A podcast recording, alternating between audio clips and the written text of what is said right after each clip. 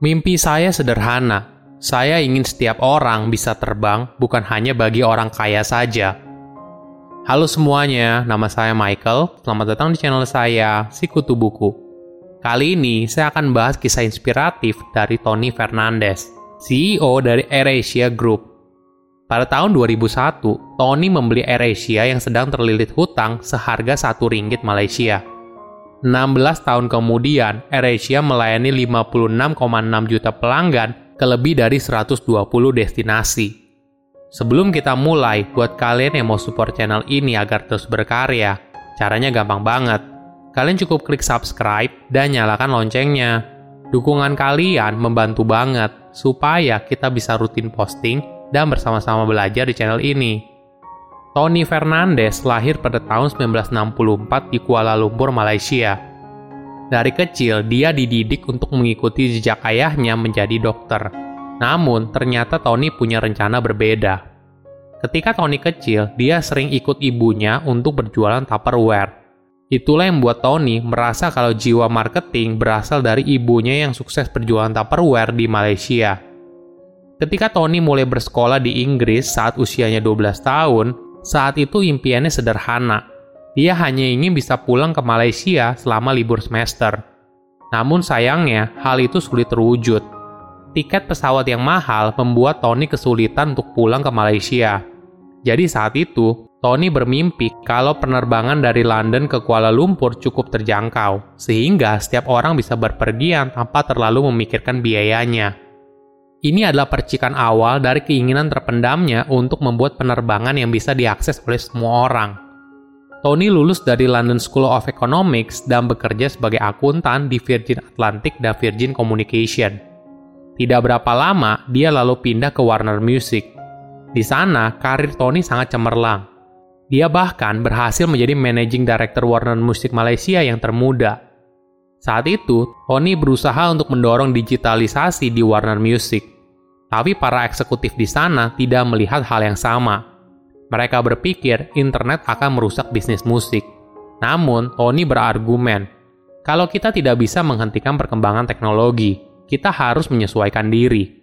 Hingga akhirnya, Time Warner memutuskan untuk merger dengan American Online. Itulah yang membuat Tony memutuskan untuk keluar.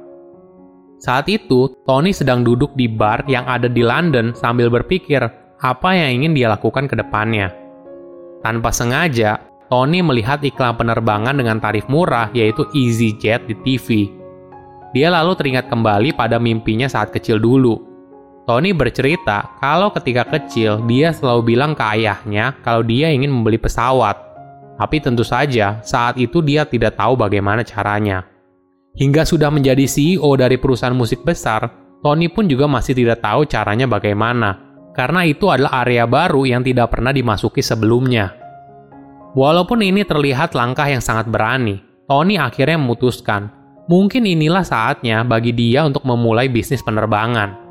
Tony berpikir, hidup cuma sekali, jika saya gagal, ya sudah, saya bisa cari kerja lagi yang lain, namun dia tidak ingin ketika pensiun menyesal karena tidak melakukannya.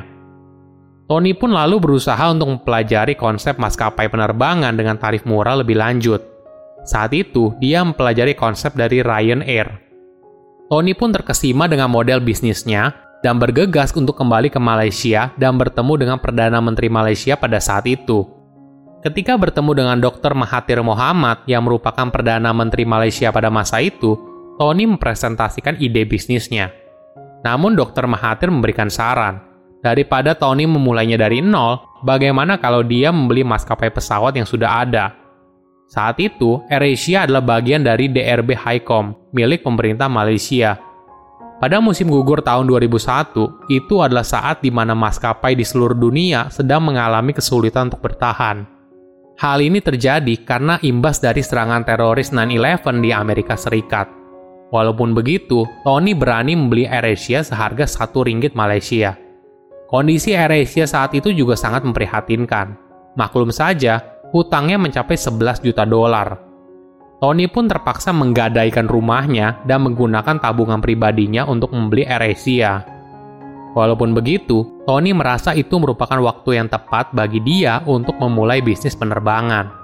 Saat itu, sebagai imbas dari 9-11, biaya sewa pesawat turun hingga 40%. Dan juga banyak maskapai merumahkan karyawan mereka. Ketika membeli AirAsia, Tony pun sadar dia harus bergerak cepat. Beruntungnya, Tony berhasil menemukan beberapa hal yang bisa mendukung perkembangan AirAsia. Pertama, yaitu menggunakan model bisnis low-cost carrier, yaitu menjadi maskapai penerbangan dengan tarif murah ada beberapa perbedaan mendasar yang menjadi trade-off dari tarif tiket yang murah, yaitu tidak ada makanan dan minuman gratis di pesawat, tidak bebas memilih kursi, dan tidak ada refund. Selain itu, AirAsia juga menekan waktu utilisasi pesawatnya, sehingga pesawatnya dapat segera terbang dengan cepat. Ada fakta lain yang menarik. Saat itu, hanya 6% dari warga Malaysia yang berpergian, ini adalah peluang besar bagi AirAsia untuk membesarkan pangsa pasarnya ke 94% lainnya. Ditambah lagi, Tony berani membuka rute penerbangan yang sebelumnya tidak ada.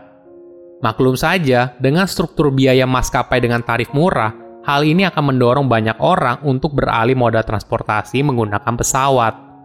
Ini adalah salah satu penyumbang terbesar dari keuntungan AirAsia. Faktor terbesar lainnya yang membedakan antara AirAsia dan maskapai lainnya yaitu digitalisasi. Pada tahun 2001, belum banyak orang menggunakan internet. Namun Tony percaya kalau internet adalah masa depan.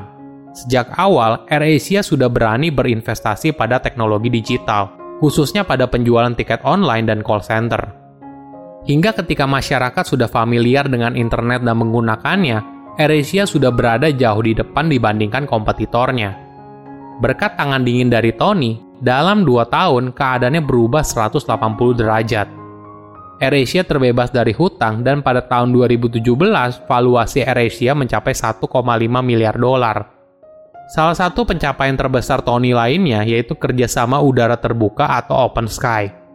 Pada pertengahan tahun 2003, Tony berhasil meyakinkan Dr. Mahathir untuk membawa ide tersebut kepada negara tetangga yang lain. Hasilnya, Indonesia, Singapura, dan Thailand berhasil menandatangani perjanjian kerjasama udara terbuka dengan Malaysia. Walaupun sebagai CEO dari perusahaannya sendiri, Tony tidak keberatan untuk terjun ke bagian operasional. Dia merasa kalau dia sangat hijau di industri penerbangan, jadi, Tony harus secepat mungkin belajar dari timnya yang berpengalaman, seperti para insinyur, pilot, kru kabin, dan sebagainya. Setiap dua bulan sekali, dia merupakan salah satu awak kabin di salah satu pesawatnya, atau di bagian counter check-in, atau di bagian loading dan unloading barang. Ini adalah cara Tony untuk terus memahami gambaran realita yang terjadi di lapangan. Dia bercerita Caranya yang seperti ini bisa memahami bagaimana menjalankan bisnis yang berbeda setiap negara. Tony mengambil contoh. Ketika dia di Thailand, saat itu para pilot protes apabila mereka satu bus dengan para pramugari. Hal yang sama tentu saja berbeda dengan di Malaysia. Para pilot justru tidak masalah apabila mereka bersama dengan para pramugari, malah mereka senang. Perbedaan budaya inilah yang hanya bisa diketahui apabila Tony terjun langsung ke lapangan. Bagi Tony, hidup bukanlah perlombaan lari jarak pendek, tapi merupakan maraton. Oleh karena itu, kamu tidak perlu terburu-buru dalam menjalaninya.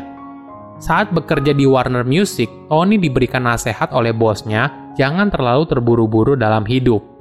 Kondisinya saat itu, Tony baru dipromosikan, tapi dia sangat berambisi untuk naik jabatan lebih tinggi lagi. Bosnya memberikan saran kepada Tony untuk bersabar dan tidak perlu terburu-buru, tidak ada hal yang lebih baik daripada pengalaman. Bosnya juga mengingatkan, kalau kamu semakin cepat naik, maka semakin juga dia akan turun. Bagi Tony, ini adalah pelajaran yang sangat berharga. Dia menyadari semakin dia tua, dia semakin belajar untuk bersabar, dan ini membantu dia dalam menjalankan bisnis. Percayalah pada hal yang mungkin sulit dipercayai. Mimpilah pada hal yang mungkin terlihat tidak mungkin dan jangan bilang tidak sebagai sebuah jawaban. Silahkan komen di kolom komentar pelajaran apa yang kalian dapat ketika tahu informasi ini. Selain itu, komen juga mau tahu informasi apa lagi yang saya review di video berikutnya. Saya undur diri, jangan lupa subscribe channel YouTube Sikutu Buku. Bye bye.